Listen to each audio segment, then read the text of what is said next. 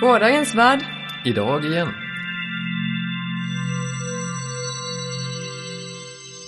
Så, välkommen då till eh, nummer 29 av denna ljudkapsel. Med Ante och Åka som vanligt.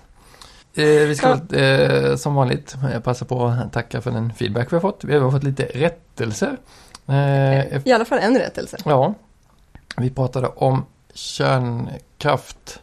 Ja, hur kärnkraftverk framställdes på film Mm. och liknande grejer. Ja, och vi pratade ju där, vi var lite, den var lite hastigt påkommet, inte någonting hade förberett så. Jo, vi var, visst, vi var faktiskt väldigt bra förberedda. Ja, fast vi hade inte slagit upp eh, namnet på filmen i fråga. Det var ju för att eh, Mattias kom på eh, ett exempel medan vi pratade. Ja, ja precis. Och det då var, googlade han och eh, hittade fel film. ja, han eh, hittade första bästa och... Och då eh, så, så sa han att eh, den filmen han tänkte på hette Clear and Present Danger. men så var det var- ju inte. Nej, det var alltså ett exempel han tog upp, Mattias Lantz, i förra avsnittet. På en film där någon kärnteknisk anläggning eh, framställs på ett väldigt konstigt sätt. Så att han tyckte att man kunde använda den i undervisningen för att, eh, ja, för att diskutera hur det egentligen är. Mm. Eh, men det var inte den filmen, utan egentligen så var det en som hette Some of all fears. Some of all fears. Och eh, det var våra lyssnare The Big Lost som påpekade detta så Mm. påpassligt. Ja, tack för den. Det gillar vi. Mm. Men i det här avsnittet så tänkte vi berätta att, lite grann om eh, en science fiction-kongress vi varit på Mm. igen. Nämligen Åkon. Och för två år sedan så var vi där med podden eh, och eh, gjorde faktiskt ett avsnitt på kongressen. Så det kan man lyssna på om man går tillbaka i vårt arkiv. Och vi har ju som sagt numera ett jättefint index Mm. på bloggen under kategorin podd så kan man hitta ett index över alla tidigare avsnitt om man letar efter något speciellt så kan man se vilka ämnen vi har pratat om i varje. Mm.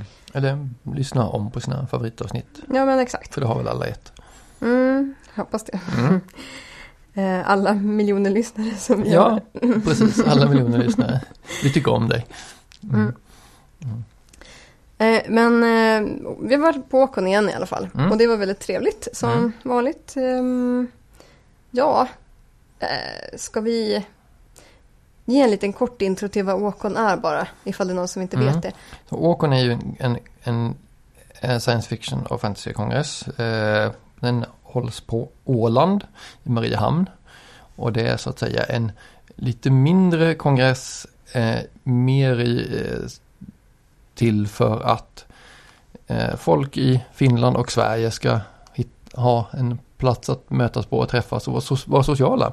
Eh, som vanligt pratar man ju om fantastik dess former men det är ett luftigt program med eh, inlagda pauser. För man ska hinna med att vara social och prata med varandra. Vilket gör att det är en väldigt avslappnad miljö. Mm. Och begränsat deltagarantal. Så de tar inte emot fler medlemmar än det får plats i programsalen. Som är en så här, ett sådant här konferensrum på, på ett hotell. Mm. Väldigt eh, 70-talsaktigt hotell. Och eh, jag blev lite besviken den här gången därför att de har målat om korridorerna som var så här fantastiskt 70-talsmurriga Mm. med brunt tegel. Ja, In på in, invändigt alltså. Mm. Och nu har de målat allting så här fräscht och vitt. Det tycker Mm. jag är jättetråkigt. ja precis. Lite, lite ljusa, glada, klara färger när det tidigare var 70-talsmurrigt. Det, det, det var nytt. Ja, ehm, så där var vi i alla fall ett par dagar i maj och eh, träffade lite olika människor. Eh, bland annat så intervjuade jag på en solig uteplats utanför hotellet Johan Bergman. Som eh, jag först stötte på när jag lyssnade på podden Interbank-podd. Mm. Den lyssnar väl alla på hoppas vi. mm, de kommer inte ut så mycket just nu men man vet att det kan ju vakna igen. Mm. Precis som att alla av våra kära lyssnare, hej lyssnare, har eh, favoritavsnitt som man lyssnar på om och om igen i vår podd så har ni säkerligen anledning att leta reda på en Interbank-podd eh, favoritavsnitt. Så Ja, gå, och- gå och lyssna på dem allihop och hitta en favorit. I vilket fall som helst så pratade jag om Johan Ber- med Johan Bergman därför att eh, det finns ett spännande ställe i Mariehamn Mm. eh, som han kunde berätta lite mer om. Ja, det finns en, en, en bredspelsklubb som heter Mariehamns strategispelsklubb, eller strategiklubb tror jag den heter, MASK förkortas den. Och eh, den eh, lokalen ligger nere i ett bombskydd i Mariehamn. Eh, och det är väl det som är den st stora häftiga grejen, att du kommer ner i en, en stor gång och så går du många meter ner innan du kommer till de här stora eh, ståldörrarna och går liksom vidare ner och trappor till vänster och höger tills det kommer det där lilla utrymmet eh, som är fullt av eh, ganska mycket eh, varierat för mm, ja, ganska mycket bredspel. Mm. Så från, jag tror att det är från typ 80-talet och framåt. Hur, hur stort är det? Men hur känns det att komma in där? Hur känns det trångt eller är det gott? Nej, det är inte så trångt. Alltså det är, det är ju konstigt för det finns inga fönster så att säga om man jämför med det vanliga. Men det är, vad kan det vara? Det är säkert 20-30 kvadrat kanske. Skulle jag tro. Uh, vitmålade väggar och så är det liksom så berg, berget är ju liksom tak mm. som bara är målat och rappat på något sätt. Så. Uh, och lite pelare och sen är det hyllor med spel och terräng. Och där har du hängt när du växte upp då? Ja, jag började hänga där uh, när jag var 12 för då var det häftigt att spela Warhammer. Det gjorde alla i min by om man var lite nördig i alla fall. Eh, så då började jag hänga där och sen så i tonåren så utvecklades det där till att bli bredspel också. Vi spelade Warhammer på fredagar. Det var liksom han som hade, körde eh, stället eh, den här Warhammer-biten så han hade liksom, han sysslade mycket med ungdomsarbete och därför så hade han det på fredagar för det, om ungarna var där och spelade så var de inte ute på stan, söp. Mm. Eh, ganska klipskt. Men är det en stor klubb eller hur, hur drivs det där nu? Uh, den drivs, alltså det, det, det, är typ två grenar och det drivs av, av liksom de här som, eller dels de här bredspelarna som uh, har hållit på, jag tror att de håller på sedan 80, 90 någonting. Jag var ju inte med då för att jag fanns knappt. uh, så, och sen så drivs det, uh, den här Warhammer-biten är det väl ett par av de eh, spelarna som blev kvar som liksom tog över när eh, han, första eldsjälen liksom gick vidare med annat. Eh, så, men det är, det är en förening som drivs av, av eldsjälar. Mm. Alltså jag tänker hur det skulle vara om, eh, om det blev krig och så, så, så, så man vill gömma sig där nere och kan man sitta och spela brädspel så man inte blir tokig. Ja, ja. ja det där, vi har ju, det där är ju det så här, klassiska skämtet är ju att det är bra, det bästa stället att ha en så här, klubblokal är ju där för då vet man att det finns kvar även om vet du, zombieapokalypsen eller vad som helst kommer. Det låter lite speciellt. Om man ska komma som turist och vill titta på det, måste man liksom känna någon eller hur bär man sig åt? Ja, jag tror att man någon mån måste känna någon för att, för att komma ner dit. Dels också tror jag för att de där spelen ändå har ett ganska bra andrahandsvärde idag. Ehm, så jag tror inte att det, det liksom eh, alla ska väl inte veta var den finns liksom. Inte att, vem vet nu vad de där bredspelen är värda förutom de som nu vet om det. Men Okej, men de är instängda bakom dubbla eh, bombdörrar så de sitter ganska säkert. Ganska säkert nog ja. Eh. det låter som ett häftigt ställe.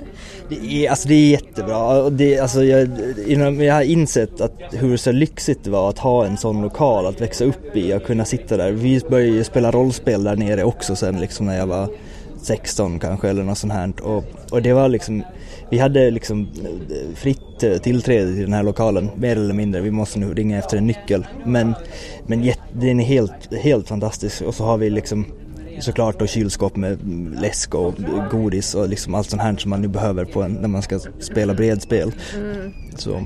Så att man kan sitta länge i sträck och inte svälta ihjäl. Ja. En annan grej som de har där som är och lite fantastiskt, de håller på så här Formel 1-spel som heter Formula D tror jag. Mm. Som de har spelat, alltså eh, eh, de har spelat samma race veckan efter det har varit. Så de kör liksom samma eh, race eh, varje år som den här riktiga Formel 1-tävlingen är. Mm. Så, och så har de en stor anslagstavla med liksom alla resultat från alla deras omgångar. Så de, de simulerar eh, det som det var. Kan det hända att någon annan vinner då eller, eller kör de bara repris på det loppet som var? Nej, de, de, det är väl, det har väl inte så det är det andra som vinner, det är ju Mm. inte rätt. Men de, ett tag i alla fall så målar de också de här eh, bilarna. Mm. Eh, liksom i rätt färg och med rätt så här, eh, reklam på och sånt här. Just det. det är ett roligt pyssel. Ja och de här bilarna de är ju alltså vadå, en, en centimeter gånger en halv centimeter liksom. De är jättesmå, pl- plottriga saker. Det är ja, imponerande i någon mån att man orkar.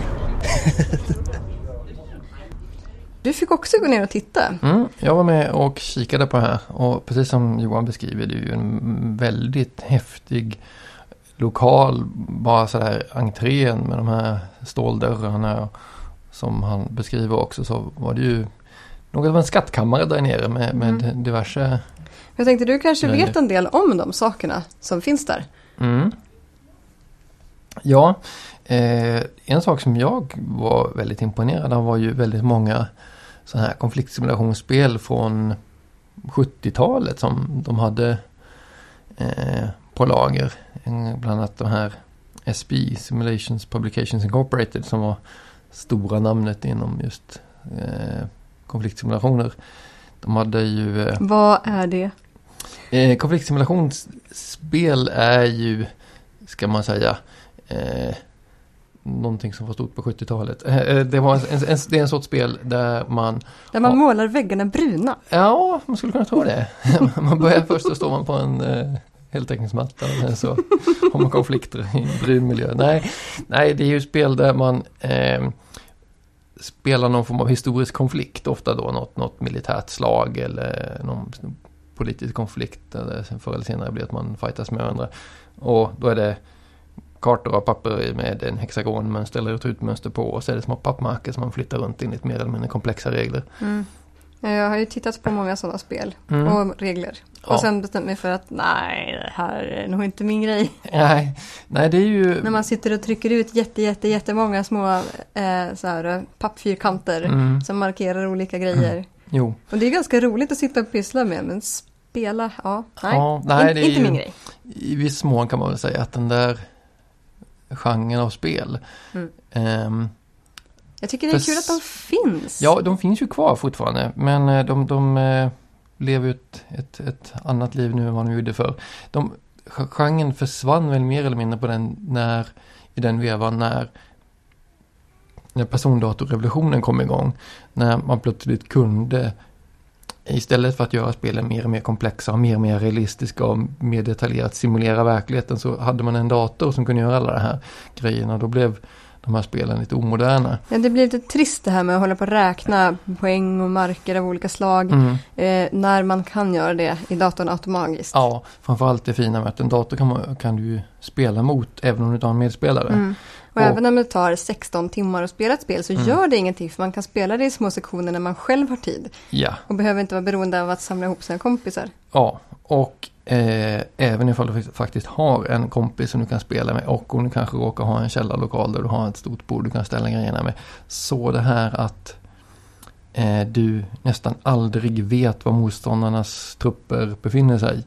Då får du ha en massa konstiga grejer. Att antingen har du två spelbord du sätter upp ena sidan, prylar på och andra spelbord du sätter upp den andra sidan. Eller så har du någon domare. Eller så har man massor med, med sådana här skuggmarker som man placerar ut och lägger på toppen så att man inte ser vad det finns i högen eller sådana här konstiga grejer. Det man kallar för fog of war. Mm. Och det där kan ju en dator sköta så jätteenkelt och bara visa de marker som man själv, ens egna trupper faktiskt har upptäckt. Mm. Och det där gjorde ju att spelen plötsligt tappade mark lite när datorerna kom. Men som sagt, de tillverkas fortfarande än faktiskt och de har väl fått någon av en ny renässans men nu är det lite då annan demografi som spelar dem kan jag tänka mig. Ja, de är ju kostsammare saker och allt. Eh, det finns ju förstås datorstöd och sånt numera också. Men sådana fanns det en hel del gamla godingar där och som Johan säger en del av dem har ju faktiskt ett visst andrahandsvärde nu.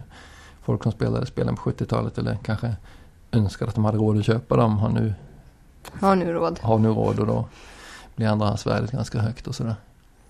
Sen blev jag ju väldigt imponerad av den här Formel 1-turneringen de hade där. Det, det var ju ganska charmigt. Ja. Det, det förstår jag. Ja, men kul grej när man har det som en liten tradition sådär också. Mm, ja, och sen jag, jag är ju väldigt svag för det här med att göra så här storslagna grejer. Nu spelar vi hela spelklubben här en grej tillsammans och så håller vi på i flera veckor och så kanske vi skriver lite små nyhetsblad och grejer. Och, ja, jag tycker Mm. sånt är sådana stora arrangemang tycker jag är vansinnigt charmiga. Mm, mm. Just det. Ah, Jag vet inte hur jag associerar det här men jag ser för min syn nu eh, en grej som de gjorde på världskongressen i London Mm. när vi var på den. Mm. Eh, då var det ju ett gäng som hade en liten workshop där de försökte hitta på ett sätt att spela det här konstiga spelet som finns i Ian Banks bok The, The, The Player of Games. Ja, just det, ja. Mm. Vad det heter Det är något ihåg nu. kort namn på Ja, AA Ja, jag. precis. Det, är ju Ja. något, det ju, beskrivs väl i boken en del.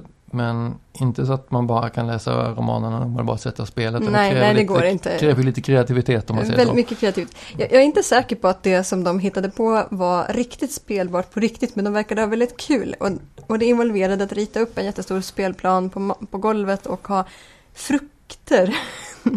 Så jag vet Ja, inte det riktigt, det? vad, jag Ja. förstod, alltså som åskådare kunde man inte heller förstå riktigt vad det var Mhm. de gjorde, men de hade väldigt roligt, det var uppenbart. Mhm. Ja, Jo, men det här att, att, att eh, skapa i grupp på det här viset, det, Mm. det är ju häftigt. just det. Så vi får se vad det blir för spelprogram på världskongressen nästa år. Mm. Just det.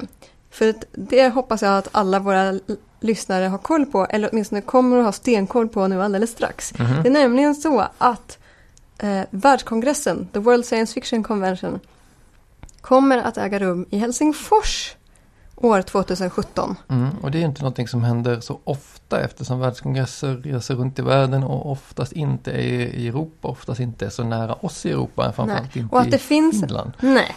Att det finns ett gäng i ett nordiskt land som faktiskt har både organisationsförmågan, lokalen och alla andra möjligheter att faktiskt dra en världskongress. Mhm. Det är så fint att det finns så nära oss och jag tycker att alla som har det minsta intresse ifrån Sverige ska komma dit.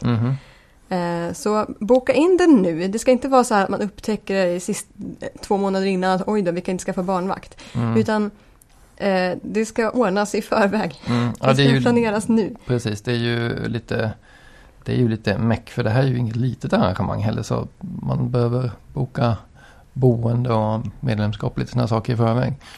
Det är, Ja, och framförallt är det bra att boka medlemskap i förväg därför att då hinner man både eh, ja, nominera för Hugopriset och man hinner få det lite billigare. Nu har de nyss höjt priset visserligen men eh, ja, och om man inte har varit på någon världskongress innan eh, det här kommer ni få höra igen alldeles strax men det förtjänar att påpekas.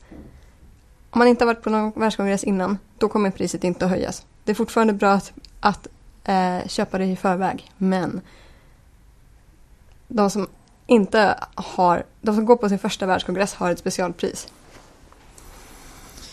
och Mm. ska man någon gång gå på en science fiction-kongress så att man tycker det här med fantastik är lite roligt men inte har gjort det så det mest maxade kongress man kan gå på är ju en världskongress och den är i Finland. Och hur långt Det beror på vad ens smak är. Jag menar, det, skulle vara, det, skulle, det finns många, många stora arrangemang nu för tiden. Mm. Men jag vill ändå rekommendera denna. Eh, jo, vi, för två år sedan då var, höll ju våra finska vänner på att eh, lägga bud på, på den här världskongressen för att det skulle röstas om vem som Mhm. skulle få göra den. Och ja, vi gjorde ju ett poddinslag om det och då lät det så här. I'm the one that everyone ends up blaming for it. I they may have a reason for that. Yes, I, I that the thing. So how do you feel about it now? About what? About doing the World Cup bid? Well, complicated. Uh, it's a heck of a lot of work, and it's by no means certain that we're gonna succeed uh, at all. But I'm feeling pretty pretty optimistic about this. Ja, och sen dess så har de ju vunnit eh, budet och nu blir det världskongress Mm. i Helsingfors. Det var sista gången de skulle lägga sitt bud. De skulle inte fortsätta eh, bjuda något mer. Så att, eh, Mm. Det är ju ganska stort arrangemang så man gör ju inte det här mer än ja, det är väldigt svår, stort jobb att, att eh, ha, driva ett World Cup-bud. mm. Så om man försöker bli framröstad och misslyckas kanske man försöker en gång till och sen efter det så lägger man nog ner. Men de vann och Mm. nästa år så händer det.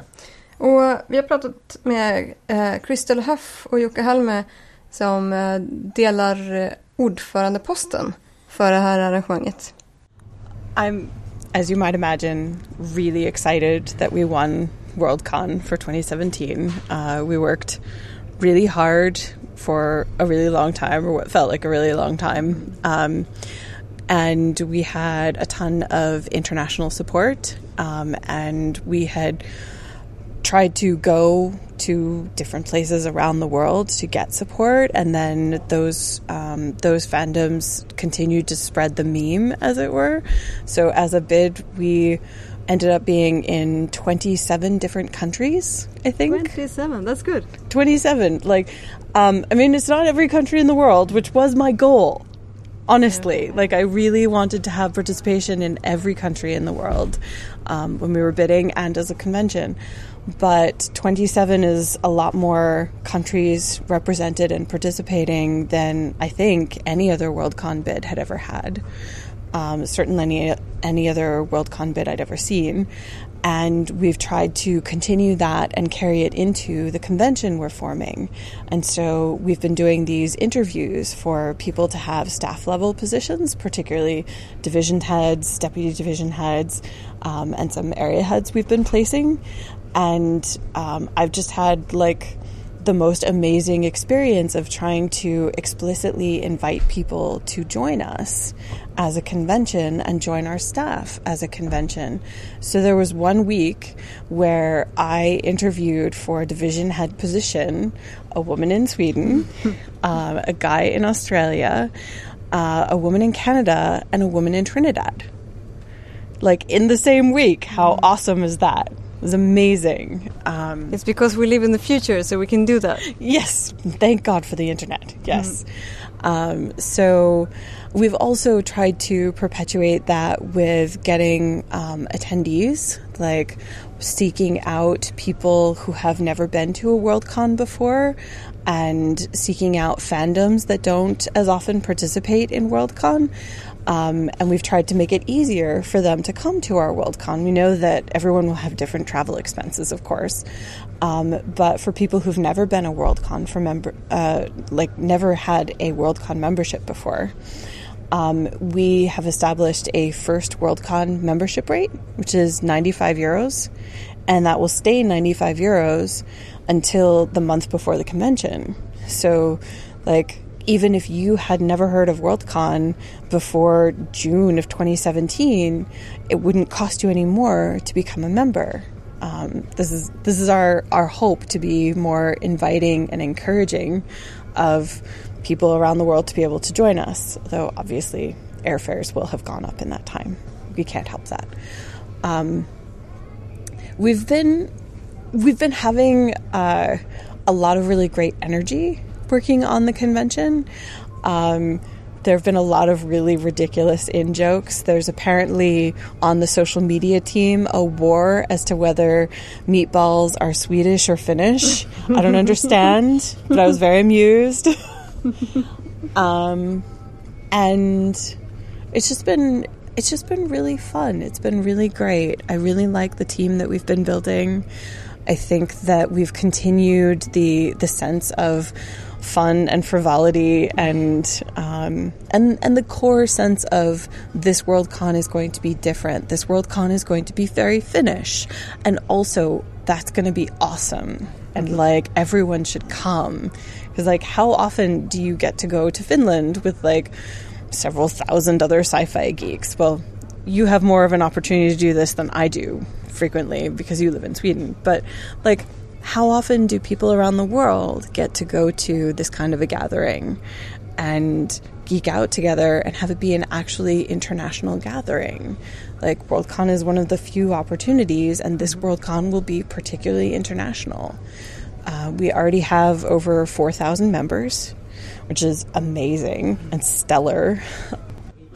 It's um, it's a full-on experience, which, uh, if you are a true science fiction fan, is something that you hopefully have a chance to experience at least once in your lifetime.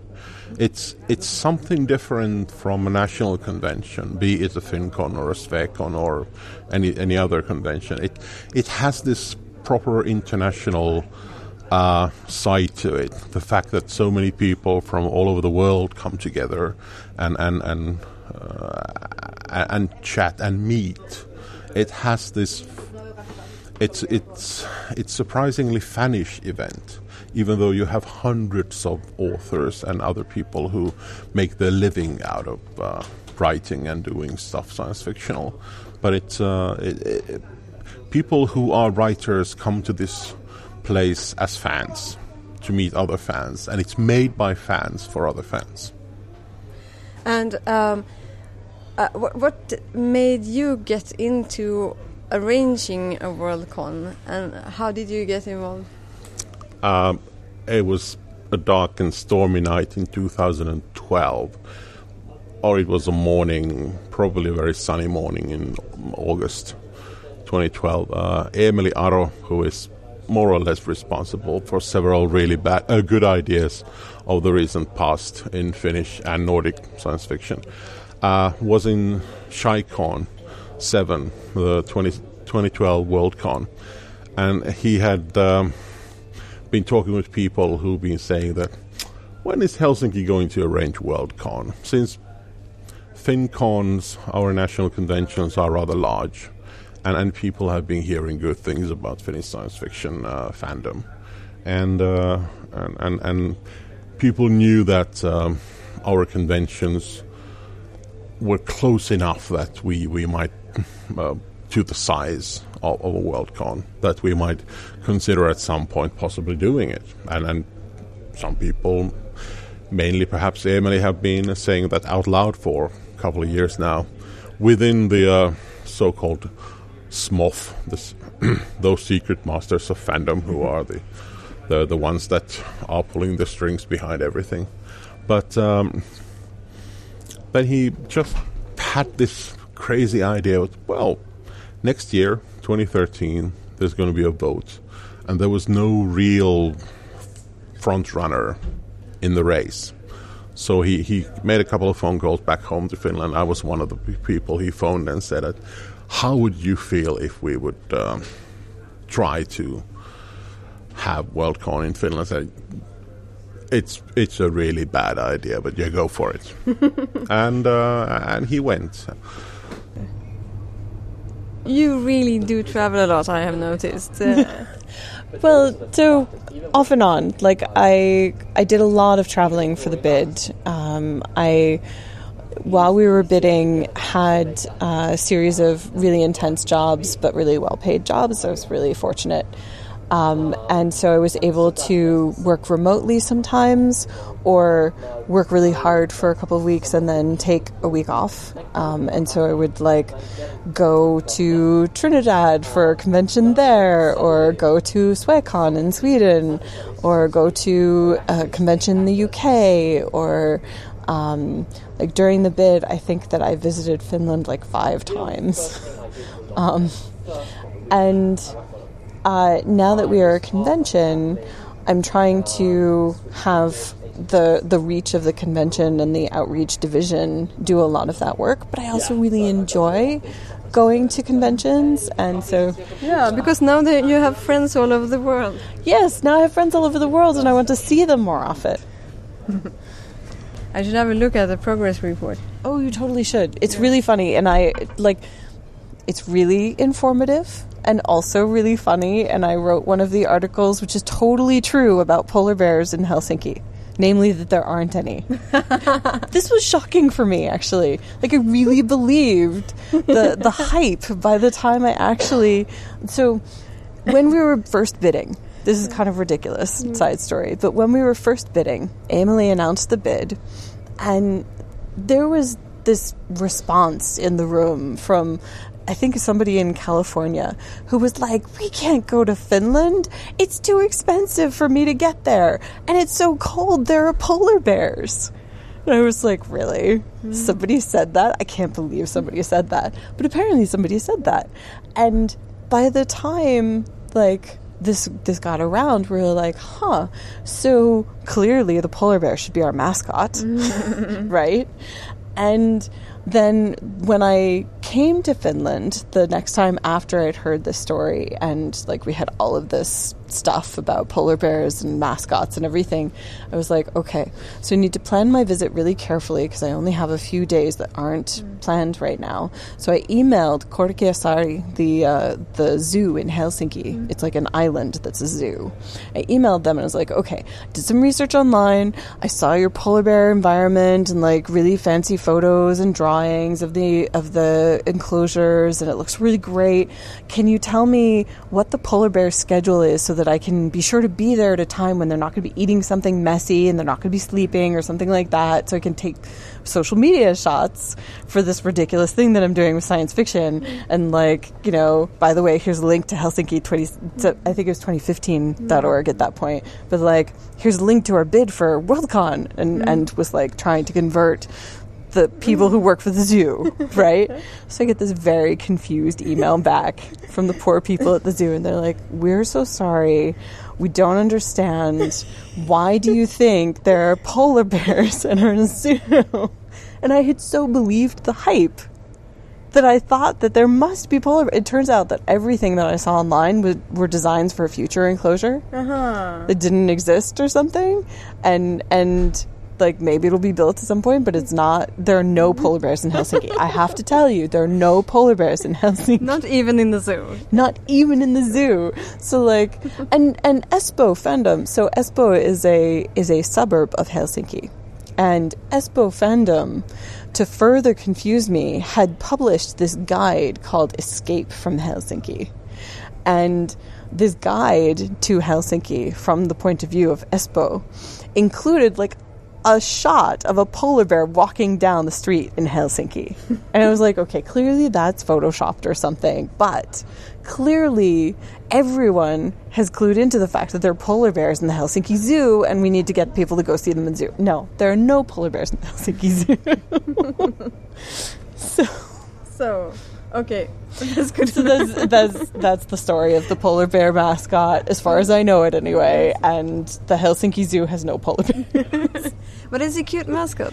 yeah, yeah, no, it really worked for us. Like, I think that the original, uh, like the core of the Finnish bid was like adorable polar bears and like strange Finnish foods like tar soda and tar syrup on ice cream and bear meat and reindeer meat and cloudberry liqueurs.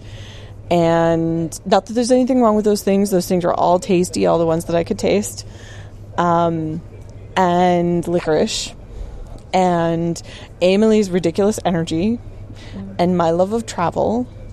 And Jukka's very serious jokes. and, and like the fact that we kept saying it's important to have the world in Worldcon to the point where all of the bids start re- started repeating it, mm-hmm. and that was really great to see that everybody was behind the idea that Worldcon should be international. So those were the secrets of bidding for Worldcon for Helsinki. Yeah. Uh, and it's a great story. yes, it's a ridiculous story. Mm-hmm. it's great. Mm-hmm. Ja, så det var historien om isbjörnarna. Ja, eller hur? Tycker det är lite eh, lustigt. Man kan ju undra varför, varför de har en isbjörn som maskot. Men, men nu vet ni. Mm. Allting är Emelies fel. Mm. Och eh, också vet ni vem Jukka är. Eh, Både Christer och Jukka är personer som man som det är värt att träffa. Mm. Men eh, ja, apropå världskongressen tänkte jag vi kanske måste nämna någonting om Hugo Hugo-debaclet. Mm. Bara för att berätta att ja, det stämmer att det, hör ihop, det är den här kongressen som det hör ihop med. Eh, fast jag hoppas att det inte blir lika krångligt nästa år. Eh, bakgrundshistorien jättekort. Ska du eller jag dra den? Eh, Pyttekort. Hugo-priset har delats ut under många år och det är medlemmarna på världskongressen som röstar om årets bästa böcker, noveller och så vidare. Ett antal För- kategorier. Ett antal kategorier. Och för några år sedan bestämde sig en liten grupp att de inte tyckte att eh, priserna delas ut riktigt till dem som de tyckte skulle ha dem. Och med detta som en, en politisk agenda så bestämde de sig för att pusha vissa saker på, eh, till att bli nominerade. Och de skickade ut listor och sa att det, de här sakerna, nominera de här alla ni som tycker som vi. Och det ledde till eh, ja, stor, stor bråk och kalabalik som det Mm. förstås blir när någon försöker kapa något med en agenda. Jag föreställer att de flesta av våra lyssnare redan känner till det här och om man inte gör det så kan man kolla upp eh, Sad Puppies och Rabbit Puppies om man inte är jättetrött på hela ja, Gamergate typ av bråk. Ja, det är den typen av, av eh, elände så ja, det är, inte, det är inte så jättekul att, att läsa på i detalj men vet Mm. man inte vad det är och är nyfiken så Mm. ja, man kan eh, om man vill ha en från mitt perspektiv sund eh, perspektiv på det hela så rekommenderar jag att man läser vad George R. R. Martin har skrivit om det hela. Just det. Ja, men det händer ju andra saker också på Åkon. Än eh, att vi pratade med pratade om världskongressen. Det var egentligen en väldigt liten bit av Åkon. Ehm, men ett föredrag som jag tyckte var väldigt kul som jag faktiskt då därför bad att få ta med i våran podd. Det var det, det akademiska föredraget. För det, varje, varje gång ska det alltid finnas med ett sånt Mm. eh, i programmet. Och den här gången så var det Merja Polvinen Doktor i litteraturvetenskap. Mm. Som berättade om eh, studie som hon har hållit på med. Och det stod i programmet att det skulle handla om Peter Watts Blindsight. Mm. Som ju är en bok som vi har pratat om på den här podden förut. Men eh, det handlar mest om det i slutet egentligen. Och handlar om andra intressanta saker i början ganska långt. Jag har klippt ner den här föreläsningen ganska ordentligt. Och för en del personer kanske det är lite väl vad ska man säga, teoritungt. Men jag gillar det här därför att jag, jag kan bli så himla trött på ibland att eh, alla budskap som ska pushas fram ska vara så väldigt förenklade, renodlade och snyggt paketerade. Förstår du vad jag menar? Mhm. Jag, jag har fått lite så här copywriter-aversion. Det är inte deras fel, men problemet är väl det att det är så mycket information som trängs om vår uppmärksamhet idag. Så att ibland så blir det så att all, Snabba soundbites. mm, allting som kommer fram, som man hör talas om och lyckas hinna ta till sig, det är de här super, super förenklade, destillerade grejerna.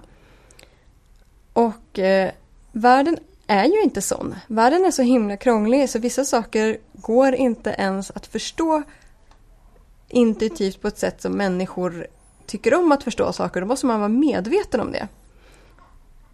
Och därför gillade jag, därför att jag har tänkt lite grann på sådana här saker, så gillade jag verkligen att hon säger sådana grejer i det här Mm. föredraget. Mm. Jag kände vad skönt att höra det här just nu. Mm. Och eh, när spekulativ fiction är ju en möjlighet att vända och vrida på argument för och mot saker. Att vända och vrida på ens förutfattade mening med världen och människor och andra varelser fungerar. Mm. Och då kanske budskapet, temat och plotten kan bli ganska invecklad och kan det också vara väldigt, väldigt givande att faktiskt ta i med de grå cellerna när man benar ut vad det var som hände i den här storyn inte. Ja, fast den, grejen är ju den att de berättelser som jag gillar att läsa, det är ändå de som är väldigt klart och tydligt berättelser som går att följa med i. Ja, Jag det jag gillar med inte berättelser där det inte finns en plott. Mm. Nej, det, Eller det håller böcker jag där det inte finns en plott. Det håller jag med om. Det ska gärna finnas en Mm. möjlighet att läsa även en komplex och sofistikerad berättelse på ett väldigt enkelt vis. Mm. Men när du läser den på ett sofistikerat vis så ska den ge tillbaka en Mm. sofistikerad resultat. Och det tycker jag är väldigt Ja. tillfredsställande när detta, Eh, när, det, när detta möts. Mm. Men man får också vara medveten om att man blir lurad av att man vill se berättelser. Man vill se en, en, eh, en story arc. Man vill se, man vill plocka sönder sitt liv. Det gör vi ju människor instinktivt hela tiden. Plocka sönder det här liksom spagettitrasslet av alla händelser som sker. Till små avklippta berättelser med början och slut som verkar hänga ihop och ha någon poäng med sig. Så gör vi Men det är ju fel. Mm. Jag menar, vi måste göra så. Det är inbyggt i oss människor, vi kan inte tänka på något annat sätt. Men det är ganska bra att komma ihåg att det inte är en korrekt avbildning av verkligheten. Mm. Ja, nu börjar jag omedelbart tänka på Feyerabend här och postmodernism så vi kanske ska moving swiftly on. du får lyssna om på det här föredraget och sen får vi återkomma till det någon annan gång. Men i alla fall, varsågoda. Merja Polvinen. So I'm, I'm working within a, um, a paradigm called cognitive literary studies and, and particularly cognitive narratology. So basically, the, the study of stories and particularly the combination of, of stories and minds. What we know about the human mind, uh, how does that reflect onto how we understand how and why we tell stories? And especially, especially how, how and why we tell fictional stories rather than true stories. For the last, um, what, four years, I've been part of um, this particular project run by the University of York in the UK called Narrative and Complex Systems. And what the project tries to do is to figure out ways of ways of speaking to policymakers basically ways of trying to talk to policymakers in a way that will make them understand that when scientists give them information about systems that are actually complex systems, like societies or the environment or you know whatever. The kinds of answers that they want to get aren't necessarily readily available. And what we tried to do is find out ways in which we could create intuitive ways of explaining this to them, make them kind of understand in their gut what does it mean that something is a complex system that you can't just press button A and get a result B out just because you've decided that that's what you want.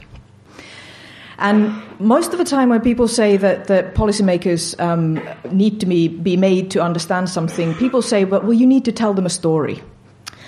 And the project that we're, we're um, that I'm involved with is one where we say yes, we're sure that that's true, but there are things about complexity that cannot be transferred into the form of a story without losing something that is absolutely crucial to the whole idea of a complex system. And how to negotiate that border is what we're doing. So, I was asked to write a, a piece in our joint book. I was asked to do something about, well, okay, how is the mind and the brain represented? Either through story or through sort of other means of trying to represent complexity. And that's what I tried to do. And for that um, article, I, I kind of I started out by deciding that okay, what I'll do is I'll look at popular science. I'll look at popular science books about the brain and how those books try to depict what does it mean that human beings have the kind of brains that they do and what results from the activity, the, the mind that results from the activity of that brain. The thing about the mind and the brain is that we do now understand that the mind is just as much a complex system as, as, as the weather is or, or societies are. The way that the, the brain functions um, and, and the, the, the, areas of the brain um, kind of communicating with each other is uh, a system where the caus- causality of one thing leading to the next is basically untraceable to a certain extent. You, you, see all these wonderful pictures of, of neuroscience taking photos of people's brains, and you see, you know, blue colors and red colors and yellow colors, and ooh, there's there's there's the area for love, and there's the area for a particular word. Even that's that's that's one of the latest uh, results that's come out. Now, no, doesn't quite work that way because one of the problems with these um, with these pictures is that they don't actually measure the actual activity of your brain. What they measure is the blood flow to various areas of the brain, which is always a little bit in lag of what is actually going on in the brain. In a way, it's kind of logical that a brain that becomes active in a certain area uh, needs more blood. Therefore, it starts kind of the, the, the blood flow to that part of the brain is more active than it was before. Fine. But the lag creates this situation where those pictures are created with an incredible amount of interpretation by the brain scientists. They're not objective sort of factual pictures of what's going on in your brain. The other thing that has changed recently is that for the longest time, cognitive science thought about the brain as a computer, that it was an information processing unit that gets input from your sensory system, processes it, and then there is output in the form of your action or your emotion or you know what kind of, whatever kind of reaction is, is, is created. Now again, that has changed because we've started to see that when you are a conscious being, your existence is complex in the sense that you're you're constantly existing in real time with not only your body and your senses, but you're in, so not only with your brain processing your senses, but your, your entire body being in interaction with the with the world around you. And that's that's what all this this um, long-winded text is all about. So you can't just look at an individual moment in your brain and say that this is the moment when I don't know, you fell in love. This is the moment when you understood something. Those kinds of, of pictures just can't be made in the way that people maybe thought that they could be made. The result of this idea of the brain and the human mind as a complex system is one that results in really awkward ways of trying to explain what it is. And you kind of, I, I've been awkward trying to explain what it is. The book that I decided to, to use as, a, as my example of how does popular science try to explain this kind of a mind is David Eagleman's Incognito. It's a fab book. If you want to try and understand what's going on here, do look, do, do read it. it. It does have loads of, loads of interesting, interesting stuff going on.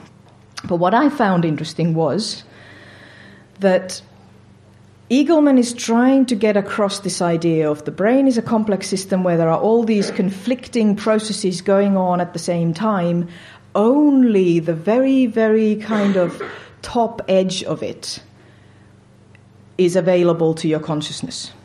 So there's so much going on in your head that you just can't have access to because it happens below the level of consciousness. In some senses, people are calling this the, the kind of new unconscious. Freud talked about the unconscious for, you know, hundreds of years before. But this is kind of the neuroscience version of the, the sort of unreachable unconscious.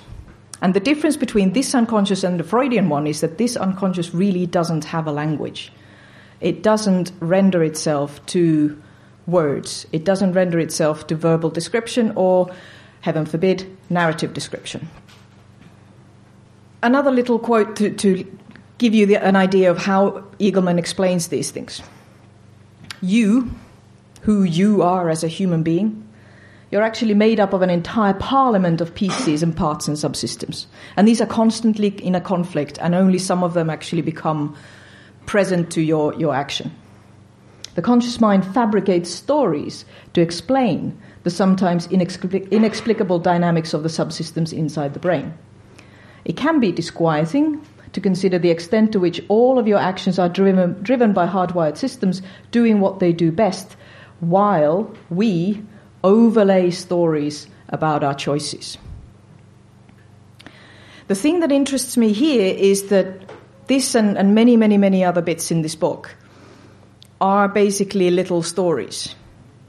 So, as Eagleman is trying to explain to his audience that stories aren't really what the brain or the mind is, they're just this overlay. What he does, he ends up using stories to explain that. And in some sense, it's perfectly reasonable. He doesn't really have any other choice. But there's another paradigm of how we understand the mind that I already alluded to a little bit earlier, which is a paradigm where I'm kind of working within. And it's called enactive cognition.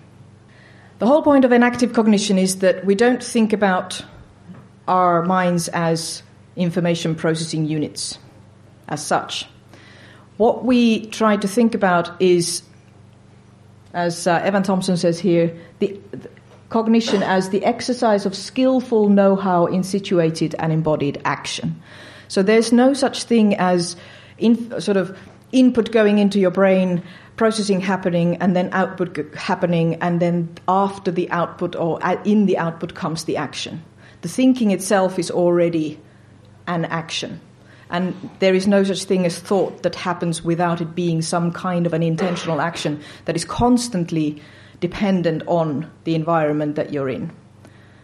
There is no such thing as a cognitive agent without an environment. So, as I speak, my environment, which is you, is changing all the time. So, my actions change in the environment, and I wouldn't be standing here talking if the environment you weren't there. So it's it's a constant feedback, it's a constant sort of interaction between me and, and my environment. Okay, now we get to the book. The reason why I picked this as as kind of my second case, my first case was that David Eagleman popular science book, and I wanted to compare that attempt to represent the, that kind of dichotomy between the new unconscious and the story layers, conscious story layers of the mind with this particular novel. Why? Well, it's kind of, this is a perfect case for that. Um, what you have, um, for those of you who haven't read the novel, is a, it's a first contact story. Well, these probes come to Earth and people realize, damn it, there's somebody coming. Let's get in a spaceship and go out and meet it before it actually arrives um, on Earth. So this team goes out, uh, team includes various kinds of specialists, and of course, the team includes a person or a character that is extremely relevant uh, to Åcon, um, a vampire called Jukka Sarasti, um, actually named after a Jukka we all love and know. But Jukka isn't really the character that I'm interested in. I'm more interested in um, the narrator of the story, Siri Keaton, who is a um, person who had, when he was a child, he had severe epilepsy for reasons that come out in the sequel. Um, and he was he had half of his brain removed, so one half taken out entirely and replaced with a computer data bank that gives him a massive amount of leverage in terms of being able to call up all kinds of, of, of data and to actually crunch data at, a, at a, an enormous pace. So he is what is called um, sort of an observer on this trip. He's supposed to just kind of observe and record and not get involved. And the reason why he's very good at not getting involved is because he's also, you know, not even borderline Asperger, but but you know, properly properly unable to connect with the people around him. He's, he's really good at reading them because he can crunch the data. He can look at people's gestures and their behavior and crunch the data and go, right, okay, that means that person is annoyed. But he has no intuitive way of doing that. And all the way through this story, you have him saying things like, right, now imagine you are in this situation and you're having to go through these steps, and therefore he kind of simulates every single action that he has to take in order to see where it leads before he actually takes the action. Um, and in order to actually connect with the, with the people around him in, in some sort of way. The other thing that is interesting about this book is the aliens, who are called scramblers, and they are revealed as an alien life form that does not have sentience as we know it. They are massively intelligent, but they are not conscious. Um, and their actions are ref- constantly reflecting that. They are terribly, terribly good at crunching data. They are incredibly good at reading a situation and making quick judgments about what they should do next.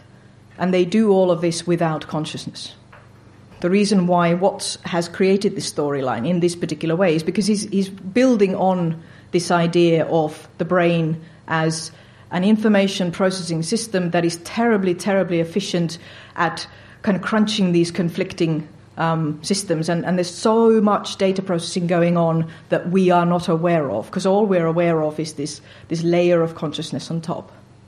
And the, the, the scramblers are exactly like that without the layer of consciousness they are not slowed down by the layer of consciousness that we are slowed down by because we, we kind of we don't go through the experience of all that data crunching there would be no time to experience all that data crunching. It just kind of happens. And the experience happens on that um, conscious level. Okay one other thing how many people actually know what blind sight is as a, as a cognitive thing? Okay some of you. Uh, the whole idea is that there is there are people who are b- blind because of something having gone wrong with their, in their brain. It's, it's not their eyes that can't see, but the, the connections are broken in their brain. But quite a lot, what happens is that, you know, for example, if you, if you chuck a ball at one of these people, they will parry. They will instinctively react in a way that shows that the subconscious levels of their brain are still seeing, even though their consciousness doesn't experience seeing. And that's the kind of stuff that, that um, Watts is referring to when he calls this novel Blindsight, because he's, he's talking about exactly this that there are ways in which we could be better animals. We might be more successive, uh, successive, successful animals if we weren't conscious. There are things that we would do faster, there are things that we would do better if consciousness didn't come on top of the whole system and slow things down. And but but the thing that I would say about this novel, which which is kind of my, my main point about it, is that towards the end of the novel, all kinds of things happen, and okay, spoilers, everybody dies, um, apart from Siri Keaton. He's sent um, home um, on a uh, shuttle to to tell the story to humanity. So this is what you're going to be facing once this ship arrives on Earth, and what comes across is that the story that he's been telling all the time is this, is basically him kind of telling this story on the shuttle on his way back to Earth.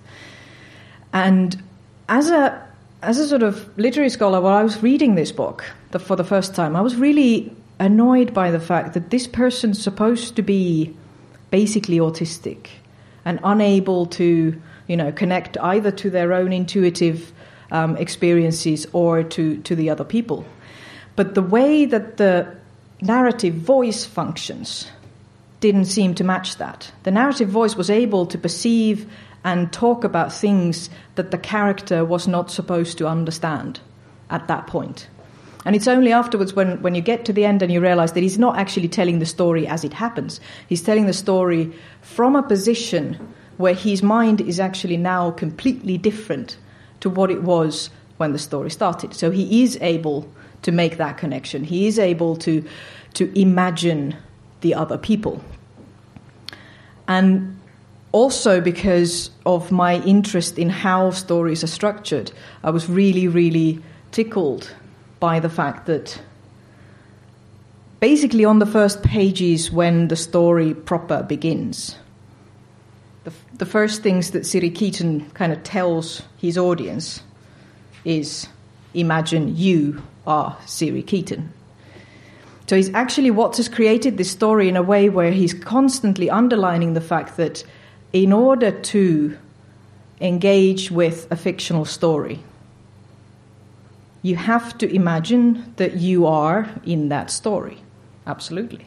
That's, that's kind of what we all feel that we do. We, we engage with a particular character, or, you know, we, we feel that we're in the world.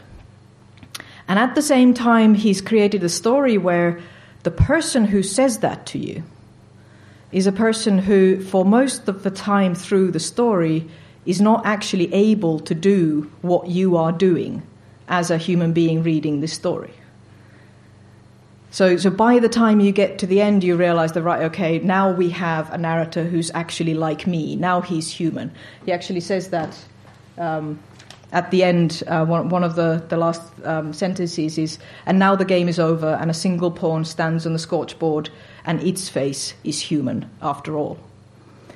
So there, there is this sense of, of construction of a very, very consciously created storyline and story structure and a way of telling about something that kind of creates that match between, or first the dissonance between you and the main character, and then at the end they kind of come together and you realize, right, okay, so this is what I've been doing all along.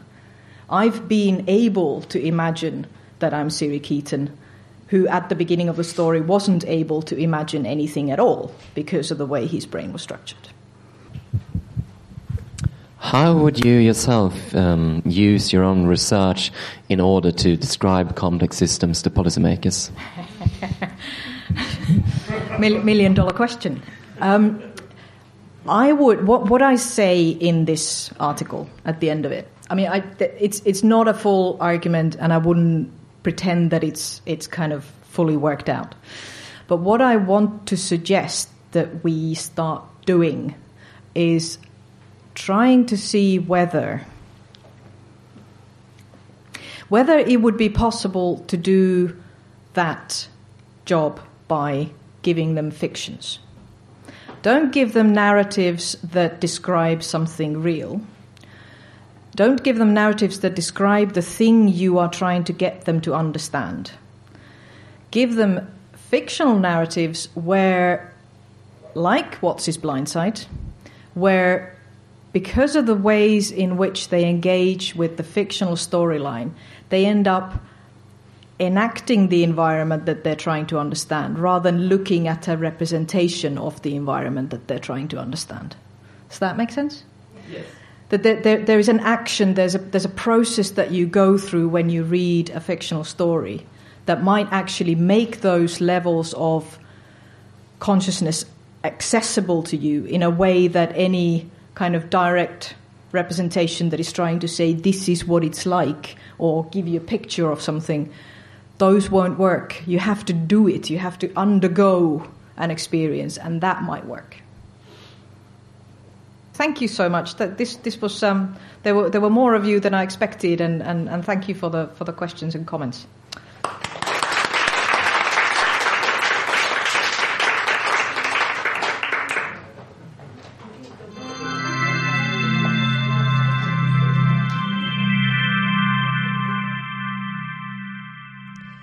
Har hört avsnitt 29 av Gårdagens värld idag igen. En ljudkapsel av Ante och Åka vår. I det här avsnittet har du också kunnat höra flera andra röster. Det var Johan Bergman, Emily Aro, Crystal Huff, Jukka Halme och Merja Polvinen. Det här avsnittet släpps under Creative Commons-licensen Erkännande icke-kommersiell. I nästa avsnitt kommer vi att prata om en novell som heter Chamblot av Catherine Moore, eller C. Moore som var hennes författarpseudonym. Den går att hitta online, så om du vill hänga med i diskussionen kan du leta rätt på den och läsa den innan dess.